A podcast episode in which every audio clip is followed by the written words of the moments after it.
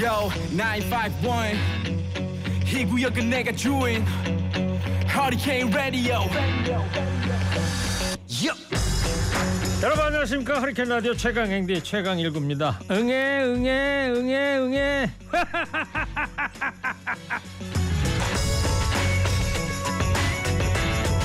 아기 울음소리 제가 네 번 내봤습니다. 왜냐고요? 네 쌍둥이가 태어났기 때문입니다. 인구 절벽 얘기가 없었던 과거에도 네 쌍둥이가 태어나면 나라의 경사였죠 이번에 네 쌍둥이는 100만 분의 1의 확률을 뚫은 데다가 첫 출산에 자연분만으로 네 쌍둥이가 태어난 건 우리나라에서 처음 있는 일이라고 합니다. 원래는 어제가 출산 예정일이었는데 지난 3월 두 달 일찍 아기들이 태어났습니다. 0.9kg으로 가장 작게 태어난 첫째 아기가 지난주에 마지막으로 태어나면서 온 가족이 함께하게 됐습니다.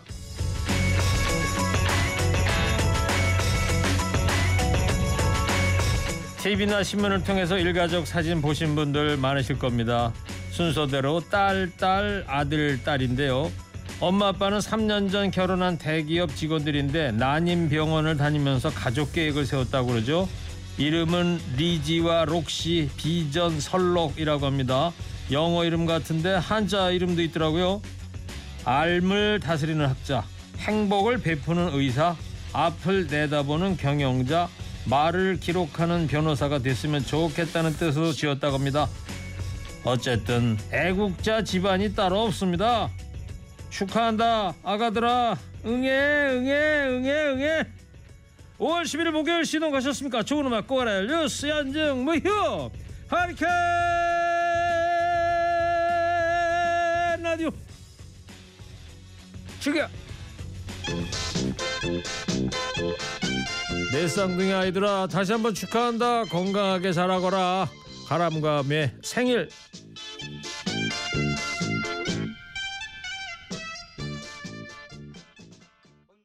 가람과 매 생일 들었습니다. 네 쌍둥이 태어난 거 축하하는 노래 잘 들었고요. 옛날에 기억으로 제가 지금 인터넷 찾다가 정확히 지금 못 찾았는데요. 메란국죽이라는 네 명의 그 쌍둥이 아기들이 태어난 적이 있어요. 보니까 1977년 강원도 정선군에서 태어난 메란국죽 네 쌍둥이가 충남 방적에 취업해서 주경야독하며 공부한 끝에 96년에 대학에 나란히 입학해서 화제가 되기도 했다. 네. 그랬군요. 노래 들으시고 녹, 덕담들 많이 보내주십니다. 와, 네 쌍둥이 축하합니다. 경사네요. 아가들아 건강하게 자라다오. 이런 문자도 보내셨네. 후배님들이 아주 큰일 하셨네. 앞전 시간에 최일구의 인생 모인 일을 들려주셨습니다. 아 그래요? 저는 예, 방송 준비하느라고 못 들었는데 아 그랬습니까? 어제도 나갔는데 아 이거 뭐 인생 모인이 아주 요즘 아주 히트곡이네요. 자 그나저나 허리케인 라디오 말고 뭐 인생 모인이 예. 웬만해서는 안 나오던데 어쨌든 고맙습니다. 예. 노래 한 곡 듣고 오겠습니다. 이시원 썸남 썸녀.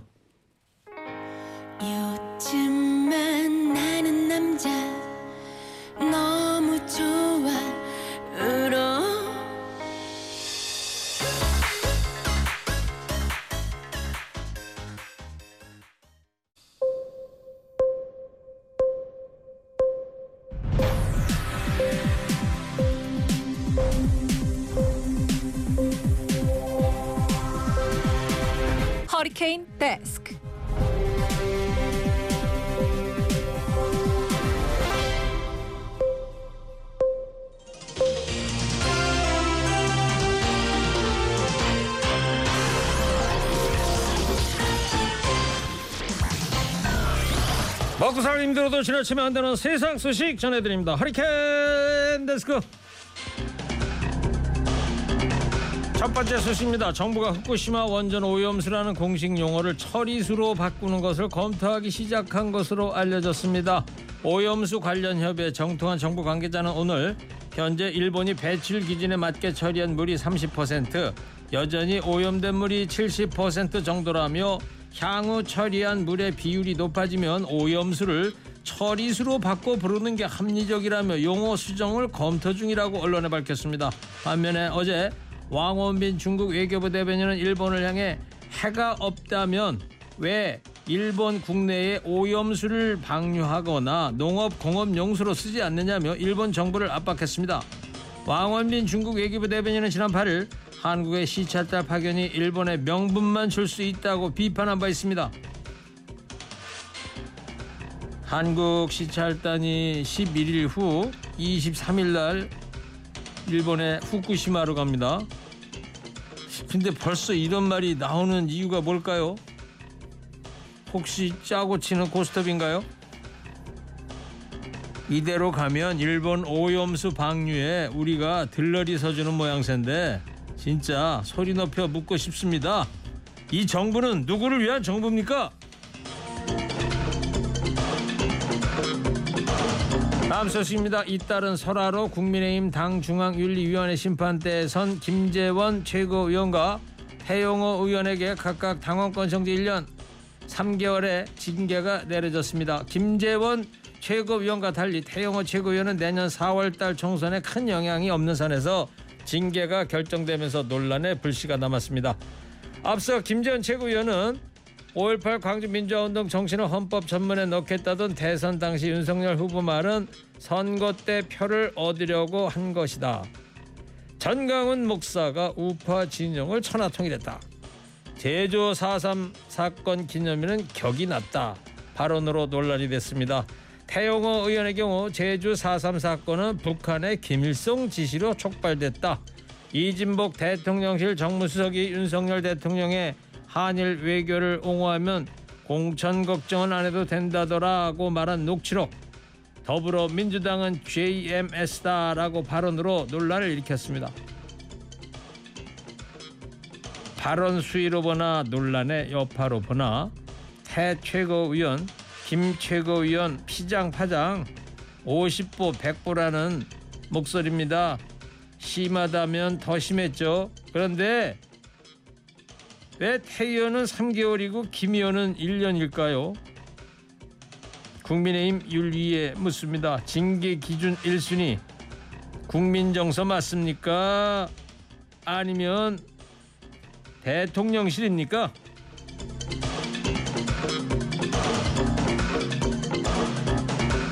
다음 소식입니다. 내년 4월 총선 앞두고 국민의 56.8%가 기존 정당이 아닌 새로운 정당이 필요하다고 생각하고 있는 것으로 조사됐습니다. KBS가 윤석열 대통령의 취임 1주년을 맞아 실시한 자체 여론조사 결과 국민의힘과 더불어민주당 등이 아닌 제3지대 정당이 필요하대 국민 32.4%가 대체로 필요하다. 24.5%가 매우 필요하다라고 답했습니다. 또 다가오는 총선에서 국민의힘에 힘을 실어줘야 한다는 데는 41.3 더불어민주당 야당에 힘을 실어줘야 한다가 49.7%의 응답 나왔습니다. 이번 여론조사는 KBS 의뢰로 한국리서치가 지난 6일 8일 실시한 것으로 95% 신뢰 수준에서 오차 범위 플러스 마이너스 3.1%포인트입니다.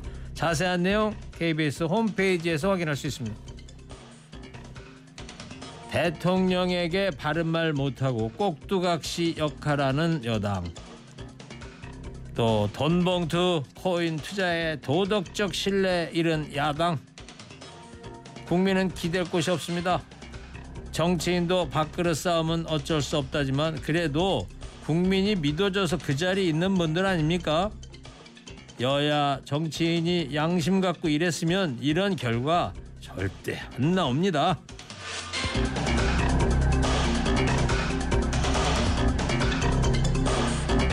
다음 소식입니다. 경기도 수원의 2,500세대 규모 아파트에서 택배 기사들과 입주자 대표 회의가 갈등하면서 아파트 정문에 택배 물품이 그대로 쌓여 방치되는 택배 대란이 발생하고 있습니다.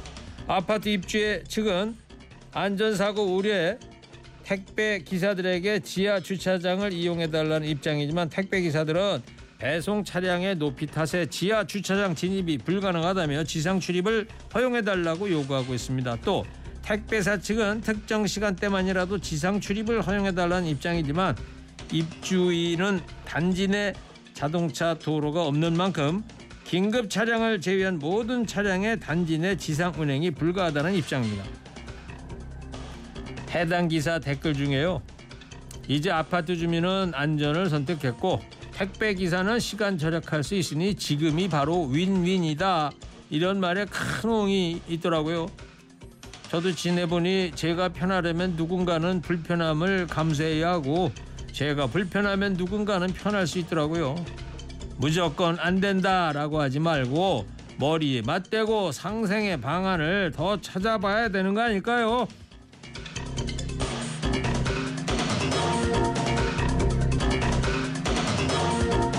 마지막 소식입니다. 윤석열 대통령은 오늘 사실상 코로나19 엔데믹을 선언했습니다. 윤 대통령 오늘 코로나19 중앙재난안전대책본부 회의 모두 발언해서 오늘 코로나19 위기 경보를 심각에서 경계로 조정하고 6월부터 본격 적용하기로 했다.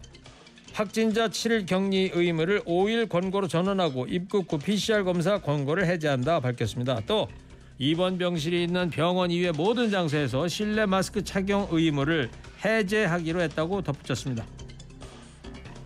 코로나19 시작된 지 3년 4개월 만입니다. 다른 누구보다 최전선에서 헌신해 주신 의사, 간호사, 간호조무사 분들께 감사합니다. 그리고 코로나19로 살아가는 가족을 떠나보낸 국민, 경제적인 어려움에 직면한 소상공인 여러분께 깊은 위로의 마음을 전합니다.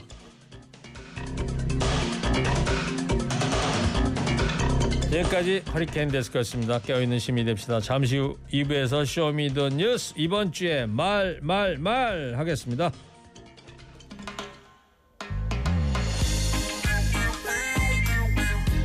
일본이 방사능 오염수를 안전하게 재처리해 정화했다면 농업용수, 가로수용수, 거리청소용으로 사용하지 왜 욕먹으면서 바다에, 바다에 방류하겠어요? 코로나 지긋지긋했다 빠이. 다신 보지 말자. 전찬혁 검정 고무신. 그리운 내 고향. 소달구지 Drop it. TBS FM 현재 상황 문제 파악 맥락에 집중 묵직한 질문. 흔들리지 않는 중심의 주체 일구 몸쪽 꽉 찬 돌 짚고 쇼미더 뉴스 세상을 바라봐. 어제의 뉴스가 오늘의 변화. 쇼미더 뉴스 진실을 찾아봐. 오늘의 뉴스가 내일의 역사. 쇼미더 뉴스 꼭 알아는 뉴스만 골라서 전해드립니다. 오늘의 말, 말, 말. 오늘의 말 말 말 함께할 TBS의 PD와 기자 두 분 소개합니다. 먼저 진격의 직진 PD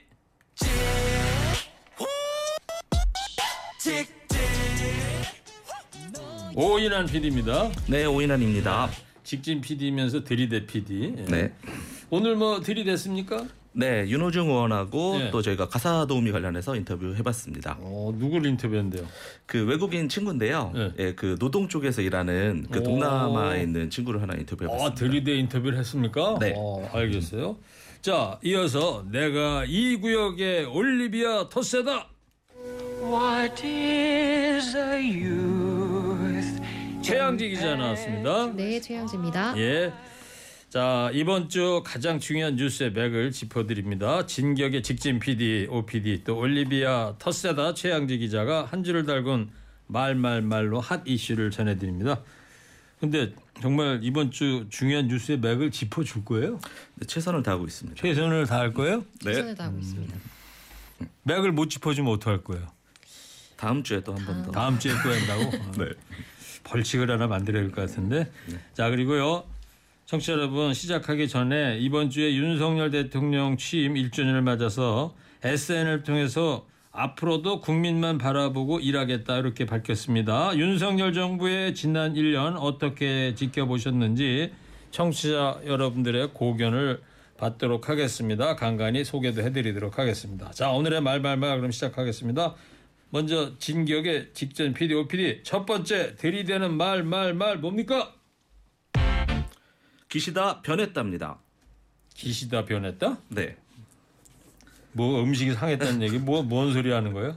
네, 지난 주말에 그 일본 총리가 방문을 했었잖아요. 예. 지난 시간에 저희가 전용기 의원 인터뷰하면서 마지막 인터뷰로 조금 더 이 국민의 입장을 대통령께서 좀 확실히 좀 전하고 답변을 받아달라고 인터뷰를 했었었는데 예, 예. 저희가 그 한일 그 정상회담 일정 중에서 가장 주목했던 일정이 하나가 있었습니다. 그러니까 이제 한일 연맹 그 관련해 가지고 윤호중 의원이 기시다 총리를 50분 동안 비공개 면담을 했거든요. 네. 그래서 좀 그 내용이 궁금해서 제가 음. 인터뷰 한번 해봤습니다. 윤호중 의원이 한일 의원 연맹의 회장인 거죠? 아니, 아, 회장, 회장은 정진석 의원이고요. 예. 간사장입니다. 간사장. 예. 간사장은 또 뭐 하는 자리예요? 그러니까 이제 뭐 어디 가나 회, 그 회장이 있고 간사들이 있잖아요. 조율도 하고 하는 어떻게 보면 아, 야당의 회장 입장에 밑에 있는 네. 실무 역할을 하는 네. 장이다. 네, 어. 그렇습니다. 자 한일 의원 연맹에는 어떻게 소속 의원들이 어떻게 분포가 돼 있어요? 우리 의원은 한 100명 정도 가입이 돼 있고요. 예. 일본은 뭐 참여는 이렇게 나눠져 있잖아요. 그래서 300명 정도가 가입이 돼 있던 것으로 알고 있습니다. 오, 그러면 윤호중 의원이 기시다 총리하고 한 50분 면담을 했다. 네, 맞습니다. 그래서 어떤 이야기들이 나왔는지 취재를 한 거예요? 네, 맞습니다. 예. 그래서요. 음, 관련해서 좀 인터뷰를 해보니까 좀 예. 답답한 마음이 컸던 것 같아요. 어쨌든 뭐 면담 차원이니까 회담과 달리 어쨌든 좀 공식적인라기보다는 좀 제언도 하고 음. 좀 우리의 입장을 대변하는 거에 그쳤는데 좀 아쉬움이 크다 이렇게 좀 말을 했거든요. 네. 한번 들어보실까요? 어, 기시다 총리가 됐으니까 아베 총리와는 다른 정책이 나오지 않겠는가라는 네. 거를 기대를 했는데 네. 어, 전혀 다른 정책이 나오지 않았죠. 네. 그러니까 결국 윤석열 대통령이 일방적으로 양보를 하고 네. 어, 거기에 또 나름대로 뭐 호응 조치가 있을 거다 라고 했는데 실제로 호응 조치는 없었습니다. 적어도 잘못을 뉘우치는 반성의 자세까지도 표현하지 않았다. 네. 이건 아베보다도 못한 네. 대단히 실망스럽다는 말씀을 드린 겁니다. 네. 자 윤호중 의원 얘기인데 네. 예, 기시다가 변했다라는 게 어떤 내용이에요? 그래서 그러니까 이제 2015년에 아베 총리와 만났을 때요. 제가 외무상 역할을 했던 거거든요. 기시다 총리가. 근데 그때는 우리가 좀 과거사에 대해서 일본 측이 좀 반성을 하고 우리가 좀 적극적으로 나서야 된다는 입장이었거든요. 기시다 자체가. 근데 지금은 이제 총리가 되고 나니까 마음이 완전 좀 바뀐 거죠. 그러니까 어떻게 보면. 2015년 네. 일본 외상할 때 기시다 외상할 때는 예. 사과의 진정성 같은 게 보였는데 요번에 네. 와서 보니까 네. 얘기 50분 동안 나눠 보니까 사람이 변했더라. 네. 그리고 또 아베는 강경하게 얘기를 했었어요. 우리는 뭐 그 반성할 필요 없다라는 걸좀 설득했던 거죠. 당시에 음. 기시다가. 요게 기사화가 된 적이 있어요? 윤호중 의원의 요 인터뷰가? 제 나름대로 이게 아마 좀 좋은 뉴스가 아닐까 생각해서 오, 뽑아봤습니다. 괜찮은데요, 뉴스? 예. 네, 괜찮습니다. 항상 그 남이 취재한 거 기사만 이렇게 소개하는 게 아니라 네. 어 들이대 PD 뭔가 좀 한 건 한 것 같네. 네. 기시다가 변했다. 윤호중 의원의 입장에서 보니까. 예. 네. 자 그리고 현재 오염수 관련해서 시찰단이 오염수를 처리수로 바꾸는 거를 뭐 검토한다 이런 얘기가 오늘 들기 시작했는데 네. 이에 대해서도 문제 제기를 좀 했다고 그래요? 네, 윤 의원도 이에 대해서도 문제 제기를 했다고 하는데요. 한번 인터뷰로 들어보시죠. 예. 일본이 나름대로 자기들이 방사능 어, 이 물질을 필터링했다, 좀 걸러냈다 네. 이런 걸 강조하기 위해서 네. 어, 자기들이 이제 어, 이 처리수라는 표현을 쓰고 있는데 시찰단으로 된 것도 결국 일본의 의견을 그냥 수용한 것이거든요. 어, 그냥 통과 의뢰로 어, 이 한번 쭉 보여주고 어, 일본 정부는 한국민들에게 설명했다. 네. 기록을 남기기 위한 시찰단의 네. 네, 기록을 남기기 위한 네. 요식행위 아니냐. 네, 일본의 좀 속내가 드러난다. 네. 이, 이 말씀을 하시는 것 같습니다. 그래요. 지금 23일 날 출발했는 한일 건데 네. 1박 2일인지 뭐 2박 3일인지 3박 4일인지 일정이 네. 정해진 건 아직 안 나온 거죠? 근데 뭐 기존에서 뭐 크게 변하지는 않고 최대 해, 해도 2일 정도 예. 예, 그렇게 이야기를 하는 것 같습니다. 그래요. 네. 자, 최근에 한국 외교에 큰 변화가 생기면서 참 혼란스러운데 근데 국민들 설득이나 공유하는 게좀 너무 부족한 것 같다. 네. 이런 이 이야기를 많이 들리고 있어요. 이에 대해서는 뭐라 그래요? 그러니까 앞서도 기시다 총리 만나서도 자기 자신은 이제 야당 의원이다 보니까 반쪽짜리 의견을 전달한다는 느낌이 좀 강했다고 하거든요. 윤 의원은 그래서 좀 어쨌든 윤석열 정부가 좀 냉정한 외교전에서 좀 선전했으면 좋겠다 하면서 좀 따끔한 충고를 마지막으로 한마디 하셨습니다. 들어보실까요? 어, 그 성과는커녕 우리나라의 어떤 입장에서 목소리도 제대로 못 냈기 때문에 어, 결국은 야당 의원이 그 목소리를 낼 수밖에 없는 상황이었다 이렇게 말씀드립니다. 이 외교 전략을 상당히 많이 바꾸고 있거든요. 특히 예. 이제 이것이 뭐 대외적으로 강요되었던 측면도 없지 않아 있지만 네. 이런 부분에서 정말 어, 이 한국 정부가 국익을 어, 이제 버리고 있다. 네. 어, 그런 어, 이 말씀을 드릴 수밖에 없습니다. 네. 정부 여당에서 국익을 버리는 느낌이라 야당 의원이 나설 수밖에 없다 이런 느낌으로 들렸어요. 네, 맞습니다. 알겠어요. 자, 잘 들었고요. 자, 이어서 내가 이 구역의 올리비아 토세다 최양지 기자입니다. 두 번째 말 말 말 뭡니까? 이제 눈치 보지 말고 당당히 나가자 입니다. 어떤 말입니까? 네, 국민 메신저죠. 카카오톡 대화방 나가는 이 얘긴데요. 대화방을 다들 나간다? 네, 다들 카톡에 단톡방 몇 예, 개씩 예. 있으시죠. 그 단톡방에서 나가면 뭐 땡땡땡님이 나갔습니다. 이런 문구가 지금 뜹니다. 그렇죠. 그런데 이번에 카카오톡이 업데이트를 하면서 채팅방 조용히 나가기라는 기능을 하나 추가를 한 건데요. 예. 그래서 이제는 카카오톡을 나가도 제가 나간지 모르는 거죠. 어, 그래요? 그래서 이제 눈치 보지 말고 당당히 나가게 됐다. 그러면 올리비아 터세님이 나갔습니다. 이런 문자가 안 뜬다는 안 거예요? 뜹니다. 네, 그 문구가 안 뜹니다. 그러면 제 뭐 친구들하고 뭐 친목 모임 그 단톡방 나가기 싫은데 에? 나가고 싶은데 이 어떻게 나가지? 나가려면 또 표- 흔적을 남기는데 근데 그런 거 걱정 안 해도 되는 거예요? 걱정 안 해도 되죠. 그러면 근데 회원 수는 줄어들 거 아니에요?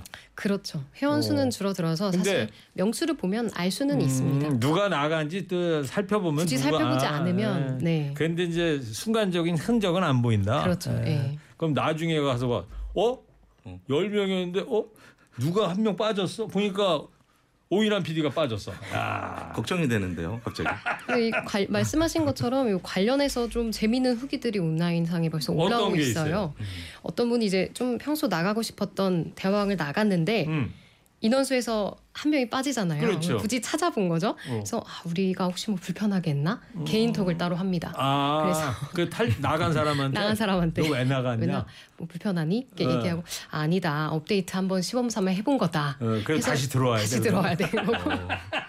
또 내가 진짜 나가고 싶어서 나갔는데 예. 실수로 나간 줄 알고 예. 그냥 초대를 해버리는 거죠. 아. 네, 그래서 그러면 저는- 뭐 이거 뭐 하나마나 아닙니까? 그래서 아 이거 나한테 소용없다 이러는 분들도 꽤 있었어요. 어.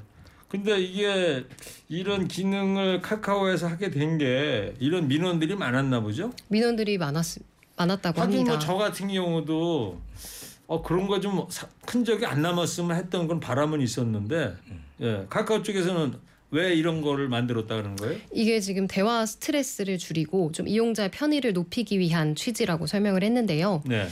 저도 이제 생각을 해보면 지인 단톡방뿐만이 아니고 회사 업무도 다 요즘 카톡으로 보잖아요. 그래서 카카오톡이 하루에 정말 수없이 많이 와요. 음. 근데 좀 진짜 좀 바쁜 일을 처리하거나 그럴 때 막 이렇게 혼자 쌓여가는 카톡을 보면서 네. 잠깐 나가고 싶다 이렇게 생각한 적 음. 저도 많거든요. 그러니까 저 업무 볼 때는 까똑 까똑 깨똑 깨똑 그 소리를 줄여야 돼. 그 소리를 당연히 없애죠. 무음으로 음. 평소에게 기본이 무음인데도 네. 그 숫자가 계속 올라가잖아요. 그 어. 보이니까 어, 되게 많이 오는구나. 네트워크가 아주 때가 활발한. 모양이에요. 아닙니다. 저는 뭐 별로 안 오던데. 별로 안 오시네. 제가 보내드릴까요? 저 허리케인 라디오 PD들하고 단톡방 네. 요거밖에 별로 활성화된 게 없는데. 근데 이제 단톡방에서 보면 강제 초대하는 경우가 되게 많잖아요. 맞아요. 갑자기 예. 갑자기 이 모임으로 막 10명 막 했는데 네. 이거 나갈 수도 없고 아 네 감사합니다 할 수밖에 없는 그런 그래서 상황. 저는 네. 이 조용히 나가기 기능하고 더해서 자동 단- 답변 어, 자동 자동 초대 말고 이제 수락할 거냐 말 거냐를 아. 선택할 수 있는 이런 기능도 하나 생겼으면 좋겠다 음, 이런 생각을 했습니다. 괜찮네요. 네. 예. 그 얘기해요 카카오톡에. 카카오톡에 해보겠습니다. 네. 들이대. 네? 최양지 기자도 카카오톡에 좀 들이대서 네. 이거 좋은 거 만들어왔는데 한 가지 아쉬운 게 있다. 요런 기능도 좀 살려달라 좀 얘기를 해주세요. 알겠습니다. 네. 자 그러면 이, 이 대목에서 청취자 의견을 잠시 소개해드리고 가겠습니다. 예. 어떤 뭐, 의견들이 뭐 지금 문자? 온 거 아마 지금 제가 읽어봤으면 해가지고 남겼거든요. 이러나 저러나 단톡방에선 벗어나기 힘든 거네요. 예, 두분 얘기 듣다 그러죠.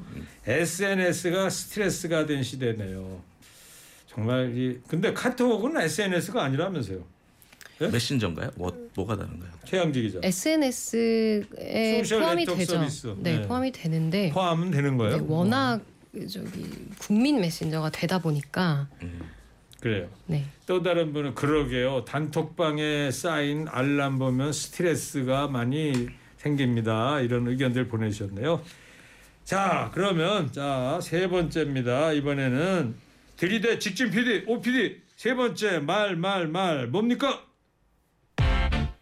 보험은 들어줍니까? 이건 또 뭔 소리예요? 이번 주에 그 보험을 들어준다? 네, 가장 좀 화제가 됐던 저도 아이를 키우다 보니까요. 그 외국인 가사 도우미 도입한다는 아. 이야기가 있었는데 예, 예, 예. 저희가 이제 막 반응도 찾아보고 부모들의 이야기도 들을까 하다가 이제 정작 동남아시아 사람들 생각이 좀 궁금한 거예요. 음. 그래서 어 마침 친구가 한 명 있어서 그 친구가 또 노동 관련해서 변호사를 하고 있거든요. 음. 그래서 좀 인터뷰를 해봤습니다. 음, 그 친구가 어디 어느 나라? 아 그 필리핀 마닐라 지역에 있거든요. 예. 우리로 따지면 필리핀의 서울이죠. 수도. 예. 예. 거기에서 일하고 있습니다. 필리핀 수도 마닐라라는 거다 알아요. 가보셨나요? 아 그 저 변호사 친구하고 인터뷰를 해봤다. 네, 네, 네. 좀 이따 들려주실 거고. 네. 자, 요 제도가 이제 기사가 나기 시작했는데 요걸 좀 간단히 좀 소개를 해주세요. 어떤 제도라는 겁니까 이게? 지금 이 서울시하고 고용노동부가요. 이 지금 이제 가사도우미 시범 도입을 한번 해보겠다라고 지금 안을 낸 거예요. 아직 구체적인 뭐 안이 확정되지는 않았지만 어쨌든 올해 빠르면 가을쯤 한번 도입 한번 해보겠다 이런 입장을 지금 발표한 네, 상태입니다. 시범 도입하겠다는 거였죠. 네 맞습니다. 이나인 취업 비장가를 써가지고. 네, 네. 어, 그래서 급여라든가 뭐 이런 것도 소개가 돼 있던 것 같은데 얼, 어떻게 나와 있어요? 지금 이제 최저임금을 이제 적용하면은 한 170만 원에서 네. 최대 한 200 정도가 되지 않을까 이렇게 전망을 하고 있습니다. 지금 현재. 예, 전망이 그렇다. 네. 어. 자, 이제 시범 도입이라고 하는 건데 시작은 아직 안 했어요. 네 맞습니다. 그러면 이제 동남아 분들이 우리나라로 이제 오게 되는 걸 텐데, 네. 예, 근데 동남아 분들이 이런 한국에서 이런 제도를 시작한다는 건 사실에 대해서는 네. 많이들 모르실 거 아니에요. 네. 우리도 아직 낯선 그렇죠. 이야기이기 때문에. 내가 이제 물어보니까 혹시 아니야 혹시라도 또 전해졌을까봐 물어봤더니 아니 모른다고 하더라고요 우선은. 아, 그래서 이제 그 다음에 궁금한 게 뭐냐면 어쨌든 저희하고 이제 연봉 차이가 있으니까 어느 정도 차이 날까 좀 물어봤거든요. 네. 그랬더니 평균적으로 비정규직 노동자는 한 35만 원 정도. 그리고 좀 정규직 노동자는 한, 우리 돈 원화로 했을 예때한 원화로 했을 때 한 달에. 달에 네. 음, 그리고 좀 정규직 노동자라면 한 50만 원 정도를 받는다. 예. 그러면서 자랑을 하더라고요. 음. 나는 200만 원을 받아 이러더라고요. 어, 어? 마닐라에서 네, 그래서- 필리핀 서울 마닐라에서 네. 변호사니까 네. 고소득이다. 네. 오. 그래서 자기는 지금 최근에 이제 군 법무관으로 취직을 했대요. 네. 그래가지고 좀 상당히 고급 인력인데 비슷하잖아요. 지금 가사도우미랑 그러네요. 그, 렇다고 이야기를 하더라고요. 어. 네. 그렇습니다. 자 그러면 변호사고 노동 쪽에 대해서 아는 분이니까 의미가 있는데 네. 하여튼 170에서 200만 원 정도면 상당히 네. 높은 거네요. 우선은 지금 임금에서는 만족을 하더라고요. 그런데 이제 말레이시아나 이제 필리핀 같은 경우에는 주로 홍콩이나 이제 싱가포르에 가서 지금 가사 도우미를 많이 나가 있어요. 한 20만 명 정도 그 정도 나가 있는 상황이거든요. 네. 이제 한국이 대체 시장이 될 수 있다는 거죠. 음. 그 이야기를 하더라고요. 자 그럼 기존하고는 그럼 어떤 차이가 있는 거예요 그러면? 그러니까 이제 저희는 현재 이제 조선족들이 이제 가능한 건데 최근에 이제 이 수요가 부족하다 보니 수요는 많은데 공급이 부족하다 보니까 뭐 최, 최소 뭐 한 300만 원 정도를 저희가 지금 지출을 해야 되는 상황이더라고요. 음. 그런데 이제 저희는 좀 차이점이 있다면 입주 도우미가 좀 적은 게 좀 생활 패턴에 따라 좀 차이가 있는 것 같습니다. 예. 지금 현재는. 그러면은 그 마닐라에 있는 변호사하고 네. 인터뷰를 했다면 뭐 녹음하는 건 없어요? 네, 한번 들어보실까요? 예. Actually, my dream county is Korea, of course. 그것은 한국 정부에 의한 좋은 제도 같습니다.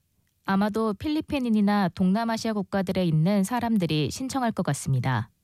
그런데 가사 노동자들을 위해 고용주는 가사 노동자들의 건강보험과 다른 정부 보험에 대한 비용도 지불해야 되는 추세입니다. 한국에서도 가능한지 궁금하네요. and so the cost of living here we must 아 그래서 오늘의 말말말로 네. 보험은 들어줍니까로 하시는 네. 거구나. 최근에 이제 홍콩이나 싱가포르에서도 이 노동자에 대한 인권 문제가 많이 제기가 되다 보니까 네. 이제 고용보험이나 뭐 건강보험까지도 좀 그러니까 우리로 얘기하면. 4대 보험을 들어주냐 이건데. 네, 그게 이제 추세로 됐다고 하더라고요. 우리나라는 다 들어주잖아요 4대 보험. 네. 근데 이제 아직 이제 도입 단계이긴 하지만 이런 부분도 저희가 검토는 해야 되는 것 같아요. 그렇죠. 상황으로 봐서. 요번에 나왔던 거에는 그 4대 보험 들어준다 그런 얘기는 없었잖아요. 아직까지는 음, 없습니다. 그래요. 아주 세밀하게 좀 짜야 될 것 같아요. 네. 자, 근데 지금 이 변호사하고 영어로 인터뷰를 해서 취재를 한 거예요? 이제 떠듬떠듬 콩글리시로 좀 해봤어요. 잘하는구나. 아닙니다. 오, 야, 알겠습니다. 네. 자, 다음 말 말 말입니다. 내가 이 구역의 올리비아 터세다. 최양지 기자 네 번째 말 말 말 뭡니까? 60세 이상은 출입 금지입니다. 요거 어저께 했던 건데 그 데스크에서. 어디 저 60세 시니어들은 요 카페 들어오지 마세요. 고, 고기사 얘기하는 거죠? 맞습니다. 예. 네. 더 설명해 보세요. 그래서 제주도의 한 카페 문 앞에 새겨진 문구인데요. 제주도예요, 거기가? 그렇습니다. 제주도예요. 이 문구가 이제 차별이라고 논란이 되고 있는 건데요. 카페 문 앞에 어떻게 써 있냐면요. 네. no senior zone 가로치고 60세 이상 어르신 출입 제한 이렇게 써 있습니다. 일단 앵디님은 출입 금지이신 거고요. 여보세요. 근데 카페 갔는데 이런 문구 보면 어떤 기분이실 것 같으세요? 아 기분 안 좋지 뭘 어떤 기분이에요? 그쵸. 출입 금지라니. 네. 뭘 뭐 우리가 뭐 간첩이야 왜 출입 금지야? 그래서 마- 사람들도 네. 아, 아무리 해도 이거 너무한 거 아니냐, 좀 네. 인권 침해다 이런 반응이 많았습니다. 그래서 하여튼 왜 그렇게 이런 거를 카페 문 앞에다 써붙인 거예요? 이 해당 카페 점주가 여성인데요.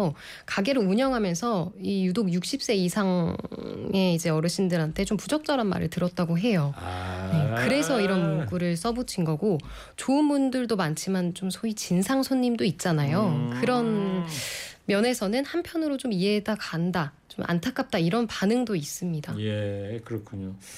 뭐 노키즈 존 얘긴 들었어도 노 시니어 존 아 이건 좀 60세 이상 예. 그러니까 사회 전체 분위기가 그렇다는 게 아니고 아주 특수한 경우인데 여기 기사가 어떻게 해서 올라오게 된 거예요? 어느 분이 그 사진을 찍어서 어디다 블로그 같은 데 올리게 된 건가요? 네, 이제 인터넷에 블로그 같은 데 올려서 그게 이제 계속 확산이 되면서 예. 그이 카페를 찾았던 손님들도 이, 이 점주에 대한 어려, 어려움을 같이 공감해주고 예. 그러면서 계속 이야기가 전해져 왔어요. 예. 그리- 그랬군요. 네. 그러면 노 키즈존에 이어서 이제 뭐 노 시니어존 이런 얘기도 나왔는데 조례까지 만들어지고 있다면서요? 노 키즈존이라는 거는 네, 이제 먼저 생겨났죠. 노키즈존. 전국적으로 노키즈존의 음식점 카페가 430개가 넘습니다. 이 제주도에만 70개가 넘어서 가장 전국에서 많은데요. 네. 그래서 이제 제주도 의회에서 노키즈존 지정을 금지하는 조례안까지 이제 발의된 상태입니다. 음. 이 법안의 통과에 따라서 이 노시니어 존의 논란도 어떻게 흘러갈지 좀 관심을 가지고 지켜볼 음. 만한 것 같아요. 그 이 법안을 대표 발의했던 송창권 의원을 저희가 인터뷰했는데 네. 이 영업 자유라는 이름으로 아이들의 출입을 제한하는 거, 이 나이 연령에 따라서 출입을 제한하는 거는 너무 지나치다. 네. 외국 같은 경우에는 이건 처벌받는다. 오. 그래서 아동으로 인해서 피해가 발생하는 문제에 대해서 도에서 이 제도적인 지원까지도 고려 고려하고 있다 이렇게 음. 밝혔습니다. 노키즈존을 만드는 이유는 이제 아이들이 와가지고 막 무질서하게 뛰어다니고 뭐 네. 이런 것 때문에 그런 거 아니에요? 네, 맞습니다. 저도 이제 아이를 다른 키우- 손님들이 항의라니까. 네, 근데 아이를 키우는 입장에서는 네. 참 이게 아이 통제가 안 되잖아요. 너무 네. 어린 아이들은 좀 뭐막 시끄럽게 하면은 막 데리고 나갈 때도 있고 좀 민망하기는 하죠. 근데 좀 많이 오히려 좀 이해해 주시는 분들도 있거든요. 음. 어. 그러면 좀 기쁘기도 합니다. 네. 오피디는 아기가 몇 살인데요? 지금? 지금 여섯 살, 세 살이거든요. 한참 뛰어다닐 때구나. 죽겠습니다. 근데 사실 이게 노키즈존이 노키즈존이지만 예. 아이들이 못 들어가면 부모도 같이 못 들어가는 거잖아요. 그렇지. 사실상 노 뭐 패밀리존 아닌가요? 어때요 실태가?